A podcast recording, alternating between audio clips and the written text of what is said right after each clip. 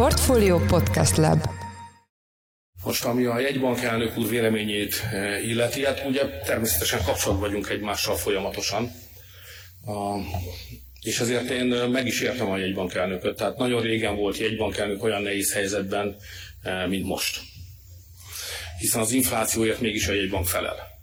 Tehát a törvény szerint a, így hívja a törvény, az árstabilitást azt a jegybanknak kell garantálnia. Nyilván egyedül nem tudja, de mégis az oroszlán rész az övé és az infláció közben meg a 20%-os államhatár fölött van. Tehát óriási nyomás van a jegybank elnökön, ezt meg kell értenünk. Másfelől az eszköz, amit választott a jegybank, hogy magas kamatokat vezetett be a gazdaságba, ez ugye ellehetetleníti a vállalkozásoknak a hitelfelvételét. Tehát a vállalkozói oldalról is óriási nyomás alatt van a jegybank nehezebb helyzetben van, mint én magunk között lemondva. Az enyém se könnyű, de a jegybankelnök az még nehezebb. Úgyhogy én, ezt, én megértem uh, azt, hogy a jegybankelnök az uh, anortodox módon viselkedik most a nyilvánosságban.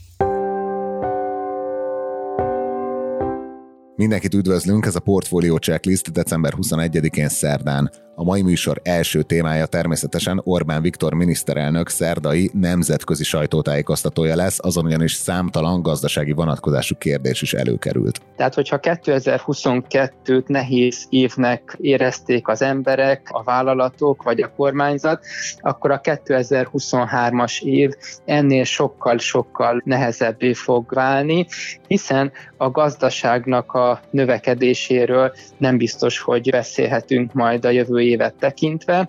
A kormány 1,5%-os gazdasági növekedéssel számol, a legtöbb gazdaság jellemző gazdaságkutató stagnálás közeli állapotra számít. A sajtótájékoztatón elhangzottakat Hornyák Józseffel, a portfólió makroelemzőjével értékeltük. Mai műsorunk második részében arról lesz szó, hogy kialakította a lakossági állampapír stratégiát 2022-re az Államadóságkezelő Központ. Ennek egyik célja, hogy a 2022-ben tapasztalt visszaesés után a lakossági állampapírok újból jelentős összegű finanszírozást biztosítsanak az államadóságkezelés számára. A témáról Árgyelán Ágnest, a portfólió pénzügyi rovatának elemzőjét kérdeztük. Én Forrás Dávid vagyok, a Portfólió podcast szerkesztője, ez pedig a checklist december 21-én.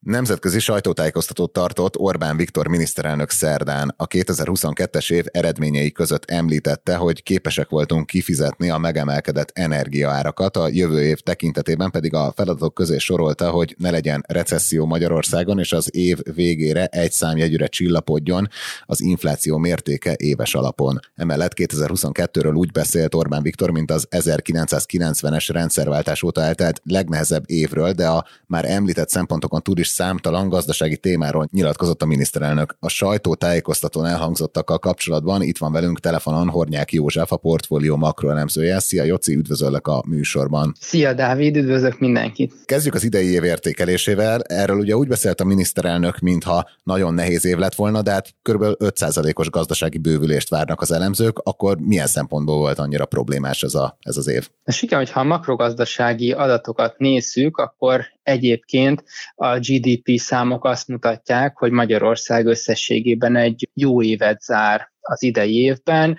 Voltak már olyan évek, mikor recesszió volt Magyarországon, jelentős mértékben visszaesett a GDP. Idén erről éves átlagban nem igazán beszélhetünk, tehát összességében ebből a szempontból rendben volt a gazdaságnak a teljesítménye. Ugyanakkor az infláció az például hatalmas mértékűre emelkedett, különösen az évnek a vége felé, itt már 20% fölötti inflációról is beszélhetünk, és egyébként a gazdaságnak a teljesítménye az évnek a második felében valóban gyengülni kezdett, tehát hogyha megnézzük, akkor az évnek az első felét egy nagyon erőteljes gazdasági növekedés jellemezte, amit a kormány egyébként még támogatott is különböző intézkedésekkel. Most viszont, hogy beköszöntöttek a rosszabb idők az év második felében, már nem igazán maradt a költségvetésnek sem mozgástere, hogy támogassa a gazdaságot, és egyébként ezekben a hónapokban recesszióba is csúszik a magyar gazdaság. A nehézséget az okozta alapvetően, hogy az energiaárak elszálltak Magyarországon, és sokszorozódott az energiaköltsége mindenkinek. Ez nem csak magyar jelenség, hanem alapvetően egy európai történetről kell, hogy beszéljünk minden egyes országban ez a helyzet. Egyébként, ha ebben a tekintetben megnézzük Magyarországon az inflációs adatokat, akkor az energiaárak emelkedése elérte a magyarországi fogyasztókat is, és igazából az EU-nak a középmezőnyében vagyunk, illetve egy picit még jobban is emelkedtek a magyar fogyasztók számára az energiaárak, mint mondjuk egy átlagos EU-s állampolgárnak. És mik a, a legnagyobb kockázatok, így rátérve a jövő évre azon célok tekintetében, amiket megfogalmazott? Ugye itt említett a, hát már korábban kihirdetett, vagy ilyen célként megfogalmazott egy számjegyű inflációt év végére, mármint 2023 végére, és hogy ne legyen recesszió Magyarországon. Tehát itt mik a legnagyobb kockázatok? Alapvetően itt mind a gazdaságnak a teljesítménye, mind az infláció szempontjából jelentős mértékű problémákról kell majd beszélnünk 2023-ban. Tehát, hogyha 2022-t nehéz évnek érezték az emberek, a vállalatok vagy a kormányzat, akkor a 2023-as év ennél sokkal-sokkal nehezebbé fog válni, hiszen a gazdaságnak a növekedéséről nem biztos, hogy beszélhetünk majd a jövő évet tekintve. A kormány 1,5%-os gazdasági növekedéssel számol, a legtöbb gazdaság jellemző gazdaságkutató stag stagnálás közeli állapotra számít. Vannak olyan elemzők, akik egy kicsi recessziót, illetve vannak olyan elemzők, akik egy hajszányi növekedést, 0-0,5% közötti növekedést tudnak elképzelni a jövő év vonatkozásában. Tehát ebből a szempontból is kifejezetten nehéz időszak előtt állunk, illetve az infláció is tartósan magas szinten fog maradni. Az infláció Magyarország Magyarországon még nem érte el a csúcspontját, miközben úgy tűnik, hogy globálisan már közel lehetünk, illetve akár túl is lehetünk az inflációnak a tetőzésén. Decemberben 25-26 százalékos infláció lehet Magyarországon, a jövő év első hónapjait is ilyen mértékű áremelkedés fogja jellemezni. De a kormányzat és a jegybank abban bízik, hogy a jövő év végére már egy számjegyű 10 százalék alatti lesz az inflációnak a mértéke. Ehhez mindenképpen szükség lesz arra, hogy ne legyenek például olyan intézkedések, mint amik az idei évet jellemezték, ezek például a kiskereskedelemre kirótt különadók, amelyek emelték például az inflációt. A forint árfolyamát is stabilan kell majd tartani a jövő évben, hiszen az idei évben a forintnak a leértékelődése az drasztikus mértékben emelte a fogyasztói árakat, tehát nagyon sok tényezőre kell majd odafigyelni ebben a vonatkozásban, és különösen érdekes, hogy Varga Mihály pénzügyminiszter egyébként a napokban arról beszélt, hogy a költségvetést is kordában kell tartani, és ehhez akár újabb intézkedéseket is véghez fognak vinni, hogyha szükségessé válik. Ugye ez praktikusan a kiadásoknak a további csökkentését, vagy a bevételeknek a növelését jelentheti. Ugye utóbbi tényező tényező pedig újabb inflációs hatással bírna, és hát az is nagyon nagy kérdés lesz, hogy még a jelenleg érvényben lévő élelmiszer ástopot miként és hogyan fogja kivezetni a kormány, tehát nagyon sok tényező lesz az, ami befolyásolja majd mind a GDP, mind az infláció alakulását, és ebben a tekintetben a kockázatok a gazdasági növekedés szempontjából inkább a kedvezőtlen irányban vannak, az inflációt tekintve pedig az elmúlt hónapokban a gazdasági elemző gazdaságkutatók sorra emelték az inflációs várakozásaikat, tehát a jövő évben már magasabb pénzromlással számolnak éves átlagban, mint amekkora az idei évet jellemzi. Hát ugye ezzel az inflációval kapcsolatban azért megjelölte a, a felelős Orbán Viktor ezen a sajtótájékoztatón, vagy legalábbis a felelősség nagy részét rátolta Matolcsi Györgyre, és újságírói kérdésre ugye reagált is azokra a kritikákra, amiket Matolcsi György fogalmazott meg a, a kormány válságkezelési intézkedéseivel kapcsolatban, köztük a, a különböző ársapkákkal. Ez mennyire állja meg a helyét, vagy ez, ez mennyire lehet egy elfogadott pálya, hogy akkor a inflációért csak a jegybank fele, vagy nagy részt a jegybank felel, mert hogy az ő mandátumában van meg a, az árstabilitás elérése? Én azt hiszem, hogy talán mostanra a, mind a kormány, mind az MNB is közölt olyan cikkeket, vagy pedig voltak olyan nyilatkozatok, amelyekből azért láthatjuk, hogy elismerik, hogy az inflációban nagyon jelentős szerepet mutattak hazai tényezők, hazai intézkedések. Tehát a világon mindenhol van egy általános, gyors áremelkedési ütem, de ez olyan 10-15 százalék környékén van, Magyarországon pedig ugye hamarosan elérjük a 25 százalékot is a pénzromlás tekintetében, tehát vannak hazai specifikus tényezők egyértelműen. Ugye Matolcsi György jegybankelnök itt az ársapkákat jelölte meg, mint az inflációnak az egyik fontos okát, a kormányban egyébként pedig úgy nyilatkoznak, hogy inkább a különadók, illetve az árfolyamnak az alakulása felelt ezekért a tényezőkért. A gazdaságfejlesztési minisztériumnak a helyettes államtitkárai a portfólión között cikkükben pedig ugye arról értekeznek, hogy milyen hazai tényezők emelték tehát tovább az inflációt. Ugye itt a különadókat említik, illetve a forint árfolyamának a, a gyengülését. Tehát összességében egyébként elmondhatjuk, hogy mind a kormányzati intézkedések emelték az inflációt, illetve a jegybank léphetett volna fel erősebben, agresszívebben a kamatok tekintetében. Ugye itt azért voltak olyan hónapok, amikor a forint árfolyama nagyon jelentős mértékben gyengült, és mintha az MNB csak követte volna ezeket a folyamatokat, illetve már a történelmi mélypontok után próbált beavatkozni az árfolyam stabilizálása érdekében. Tehát összességében elmondhatjuk, hogy a globális energiaárak abszolút jelentős mértékben emelték a hazai inflációt, mint ahogy Európában mindenhol. Magyarországon azonban ezek, a, ezek az intézkedések még rátettek egy lapáttal. Én azt gondolom egyébként, hogy ugye az ársapkák tekintetében a kormányzat úgy véli, hogy az ársapkák az élelmiszerástop csökkentette az inflációt, a jegybank pedig azt gondolja, hogy még emelték is az inflációt ezek az intézkedések.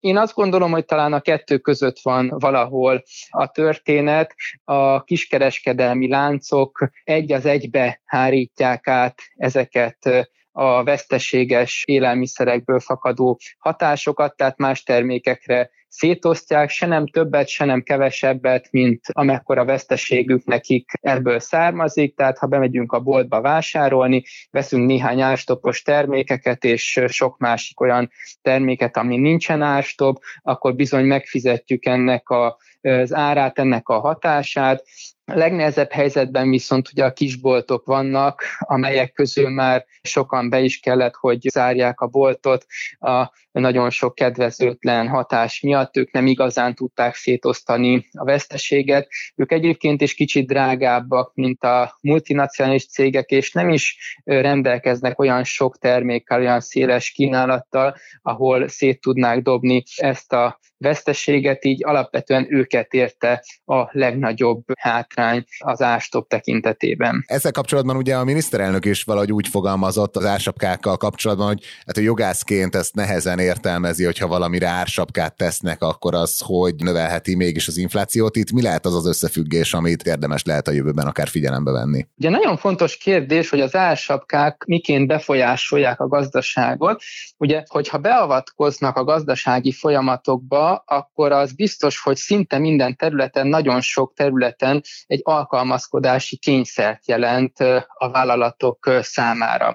Senki sem szeretne veszteségesen működni, viszont hogyha a beszerzési ára magasabb egy terméknek, mint ahogy neki ezt adnia kell, akkor bizony abból neki vesztesége származhat. Ugye a benzinkutak az üzemanyagok tekintetében a legegyszerűbb a történet, mert ott a veszteséget nem tudják áthárítani más termékre a kutak, tehát praktikusan ő nekik egyetlen egy termékük van, amit értékesítenek, az üzemanyag, a többi az elhanyagolható. És hogyha az ársapka miatt vannak olyan benzinkutak, akik bezárnak, és nem fognak tovább üzemelni, az bizony csökkenti a versenyt, és ezért az árstop után magasabb árakon fogják a kutak adni a benzint, mint akár abban az esetben, ha nem lett volna ástop ebben az időszakban. A versenynek a csökkenése, úgymond a kínálati kapacitásoknak a leépülése, az mindig ilyen hatással bír a gazdaságban, ezért is nem szerencsés, hogyha hosszú ideig tartósan eltérítik az árakat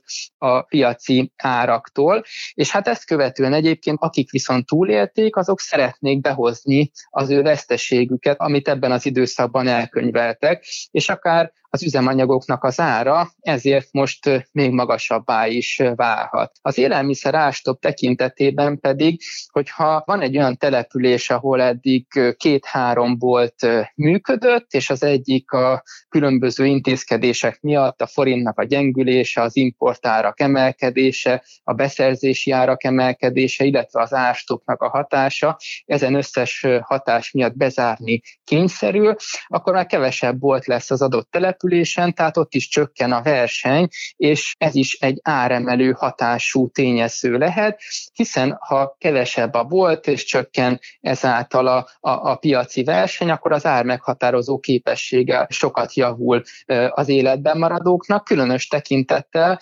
hogyha van olyan település, kis település, ahol például csak egyetlen egy élelmiszerbolt éli túl ezt az időszakot. Említetted a forintot, ugye erről is beszélt a miniszterelnök, ugye, hogyha itt csak az elmúlt egy évet nézzük, akkor iszonyatos mértékben értéktelenedik el a forint. Én emlékszem, hogy még amikor ez a januári-februári ilyen sielős időszak, akkor ilyen 360 forint volt egy euró, akkor most október közepén ugye a Nemzeti Bank ilyen vészhelyzeti kamatemelése előtt már ilyen 430-as szinteken mozgott, most ugye egy kicsit konszolidálódott a helyzet, hogy 400-410 forint közötti sávba. Ugye sokakban felmerült, hogyha már bevezették volna korábban az eurót Magyarországon, akkor ez az egész helyzet nem állna fenn, vagy ez az egész árfolyam kérdés ez igazából már okafogyottá vált volna. És erről kérdezték is most a miniszterelnököt, itt milyen érvek hangzottak el tőle pro és kontra, várhatunk-e valamilyen lépést az euró bevezetés irányába. Korábban voltak olyan jelzések a pénzügyminisztérium részéről, minthogyha az ERM2 árfolyam rendszerbe való belépés az egy vonzó lehetőség lenne számunkra, tehát ez azt jelenteni,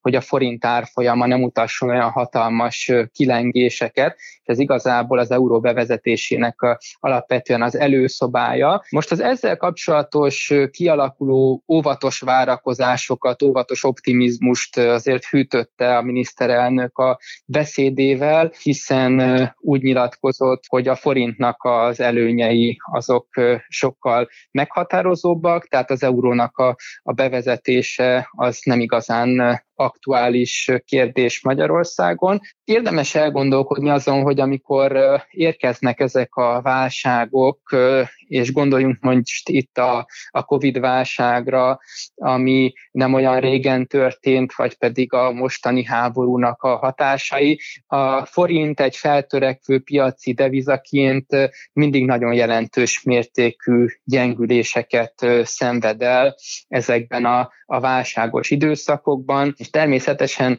az idei évben az Európai Unióval való vita is jelentős mértékben gyengítette az árfolyamot, tehát hazai specifikus tényezők és tőlünk függetlenek globális folyamatok is érdemben tudják gyengíteni a forintot, ami azért is kedvezőtlen, mert az idei nagyon magas inflációban a forintnak a gyengülése az egy meghatározó tényező volt abszolút. Az eurónak a bevezetése az nagyon sok ilyen dilemmát úgymond azt zárójelbe tenne, nagyon jelentős mértékben csökkentene bizonyos kockázatokat.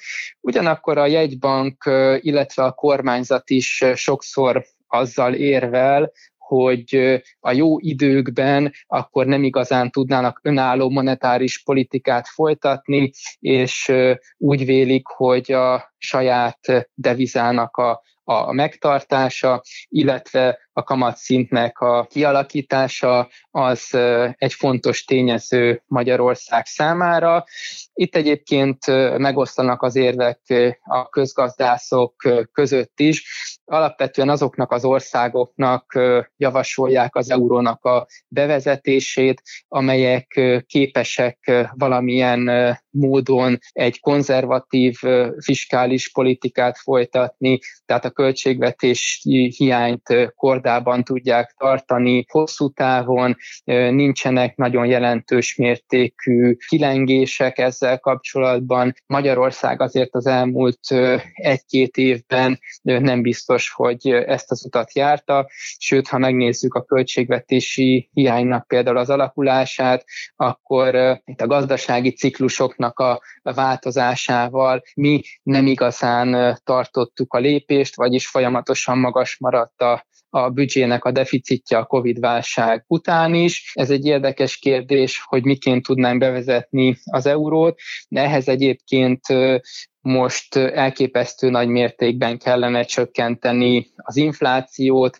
a költségvetést is rendbe kellene hozni, hogy egyáltalán a feltételei teljesüljenek a belépésnek, most igencsak távol vagyunk ettől. Utolsó kérdésem, hogy ugye a legfontosabb családtámogatási döntések, ezekről szóló kommunikáció az valószínűleg csak december vége felé születik meg, de a miniszterelnök ma beszélt a 25 év alattiak adómentességének kiterjesztéséről, valamint az év végén a jelen állapot szerint, tehát a hatáját vesztő babaváró hiteljövőjéről is. Itt mi várható? Gyakorlatilag itt nagyon nagy kérdések és bizonytalanságok voltak még a, a mai napig is azzal kapcsolatban, hogy milyen családtámogatási intézkedések lesznek azok, amiket a kormányzat majd megtart, és mik azok, amik nem. Az szinte biztosnak tűnik a miniszterelnök szavai alapján, hogy a babaváró hitelt azt eh, megtartják. Ez az év végéig maradt volna fenn, de úgy néz ki, hogy ez a következő évben is eh, megmarad, illetve a fiatalok tekintetében ugye az SZIA kedvezményt, ami jelenleg 25 éves korig eh, tart, a nőknél kiterjesztenék 30 évre azoknak, akik gyermeket vállalnak. Ugye ezek az intézkedések azért lehetnek lennének fontosak a kormányzat számára. Az elmúlt éveknek a népesedési adatai azért alapvetően azt mutatják, hogy túlságosan nagy fordulat nem történt. Az idei évben a születések száma alapvetően kedvezőtlenül alakul, tehát valószínűleg tartana attól a kormányzat, hogyha bizonyos családtámogatási intézkedések megszűnének, akkor még inkább kedvezőtlen számok érkeznének a születésekkel kapcsolatban. Nagyon szépen köszönjük az elemzésedet, hogy át tudtuk beszélni ezeket a szempontokat, felvetéseket, amik a miniszterelnök sajtótájékoztatóján felmerültek. Az elmúlt percekben Hornyák József a portfólió makroelemzője volt a checklist vendége. Jóci, köszönjük, hogy a rendelkezésünkre álltál. Köszönöm szépen.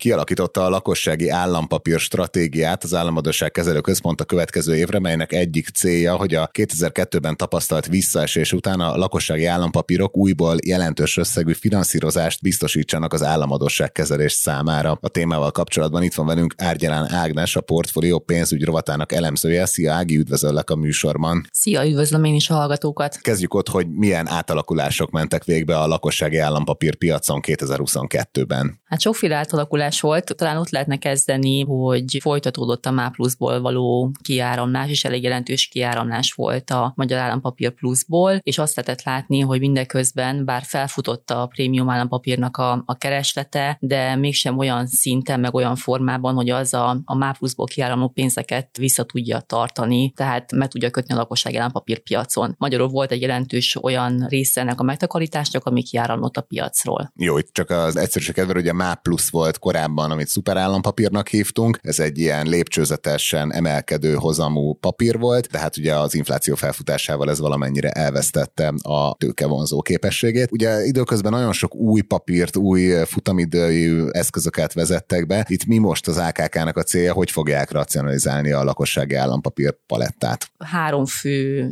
tényező lesz, ami meghatározó lesz a jövő évet nézve. Az egyik az az, hogy lesz egy új fix kamatozású állampapír, amit be fognak vezetni. A másik pedig az, hogy a MÁ plusz azt továbbra is megtartják, mert egy erős brandnek, egy erős márkának tartják, csak át fogják szervezni, át fogják alakítani, és a harmadik pedig az, hogy az infláció követő állampapírra továbbra is építkezni akarnak. Ezek mellett lesznek olyan változások is, hogy például az egyéves állampapír ki fogják vezetni. Ez majd véletlenül akkor, amikor a MÁ pluszt is átalakítják, és az infláció követő állampapírnál is várható az, hogy a futamidőben lesz változás, módosítás. Mit lehet tudni erről az új állampapírról, amit már említettél, és hogy alakítják át a MÁ pluszt? Az új állampapír kapcsán azt lehet tudni, legalábbis a finanszírozási terv kapcsán kiadott közleményből az derül ki, hogy egy öt éves konstrukció lesz, mi pedig fix kamatozással, tehát mondhatnánk, hogy hasonlítani fog a MÁ pluszba, de mégsem, hiszen abban lesz változás, hogy ez nem egy kamatfizetéskor gyakorlatilag ingyenesen visszaváltható papír lesz, hanem ez az opció ugye nem lesz meg, mint ahogy az a MÁ plusznál most ugye megvan, és éppen emiatt magasabb is lesz majd az elérhető kamata az új papírral, mint ami a MÁ plusszal elérhető. És a, a MÁ plusznál ott milyen átalakítások várhatók?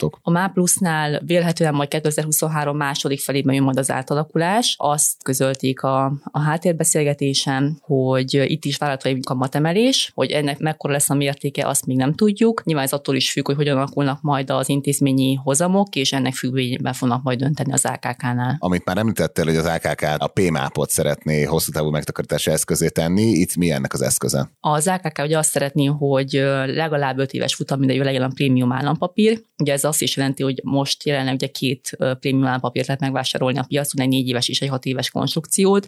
Ezek alapján akkor 4 évest ugye el kell majd felejteni, de egyébként is a 6 éves volt eddig is a legokosabb választás, hiszen magasabb volt sokkal a prémium, mint a 4 éves konstrukciónak, és az AKK elmondása szerint ez a prémium állampapír akár 10 éves futamidejű papírá is alakulhat, vagy akár lehet egy olyan része is, ami mondjuk 10 éves futamidővel is piacra dobhatnak. Nyilván ez a kereslettől is függ, és a prémiumát is úgy fogják majd változtatni, hogy az a keresletre, illetve az AKK-nak a céljaira reagáljon. De akkor ez így egyébként általánosságban megállapítható, hogy próbálja az államadosságkezelő központ abba az irányba tolni a lakosságot, hogy olyan papírokat vegyenek, amik hiába ezek a hosszú utamidők nem válthatóak vissza annyira egyszerűen? Az egyszerű visszaváltás nézzük, akkor gyakorlatilag csak a MÁ plusz volt az, ami egyszerűen visszaváltható, olyan szempontból, hogy a kamatfordulók ugye ingyenesen visszaváltható. De ugye a többi is egyszerűen visszaváltható, hiszen ugyanúgy, hogyha megfizetjük azt a visszaváltási jutalékot, ami nagyjából 1% körül van a piacon, ugyanúgy meg tudtuk tenni a többi konstrukciónál is, de az tény, hogy próbálnak olyan állampapírokkal kijönni a piacra,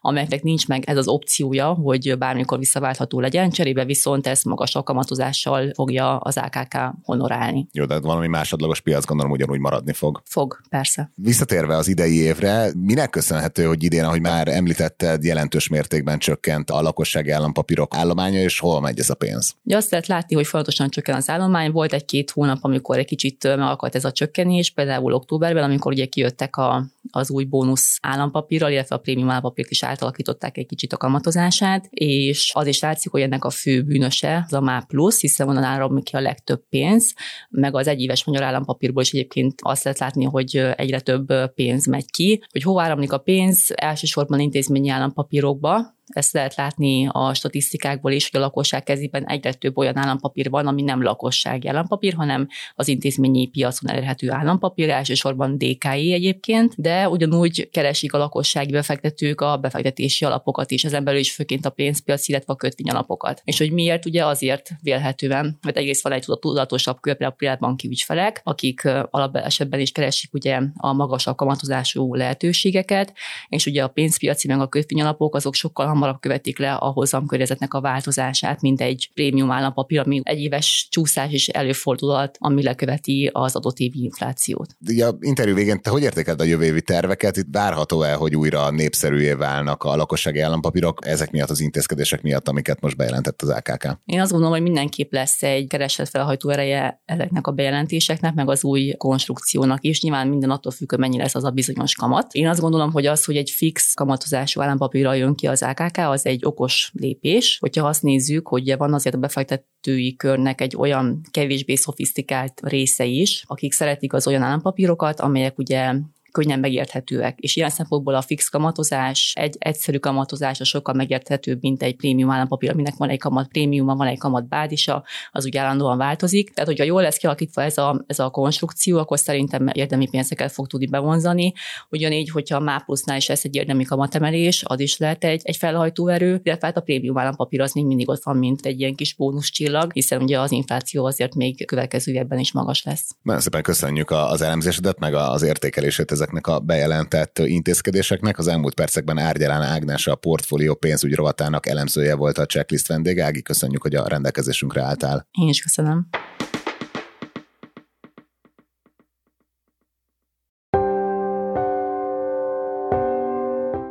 Ez volt már a Checklist, a Portfólió munkanapokon megjelenő podcastje. Az év végéhez közeledve egyre csökken azoknak a híreknek a száma, amelyekkel a checklistben érdemben foglalkozni tudnánk, ugyanakkor a két ünnep között sem szeretnénk szünetet tartani, így felkértünk több akadémikust és elemzőt, hogy értékeljék velünk a 2022-es év legfontosabb trendjeit, eseményeit. E műsorokat nem a szokott időben, azaz délután 5-kor, hanem hajnalban fogjuk közzétenni december 27-e és 30-a között. Itt lesz velünk a két ünnep között Deák András, a Nemzeti Közszolgálati Egyetem Stratégiai Védelmi Kutatóintézetének munkatársa, Pintér Károly, a Pázmány Péter Katolikus Egyetem Angol-Amerikai Intézetének vezetője, Szabó László, a Hold alapkezelő FB elnöke, és az évet pedig nem is zárhatnánk mással, mint Madár Istvánnal, a portfólió vezető makrogazdasági elemzőjével. Ez tehát egy ízelítő volt a két ünnep közötti műsor struktúránkból. Ha tetszett a mai adás, és még nem tetted volna, akkor iratkozz fel a Checklist podcast csatornájára azon a platformon, platformon, ahol podcasteket hallgat. A mai műsor elkészítésében részt vett Bánhidi Bálint és gombkötő Emma, a szerkesztő pedig én Forrás Dávid voltam. Új adással holnap, azaz csütörtökön 5-kor jelentkezünk, addig is minden jót kívánunk, sziasztok!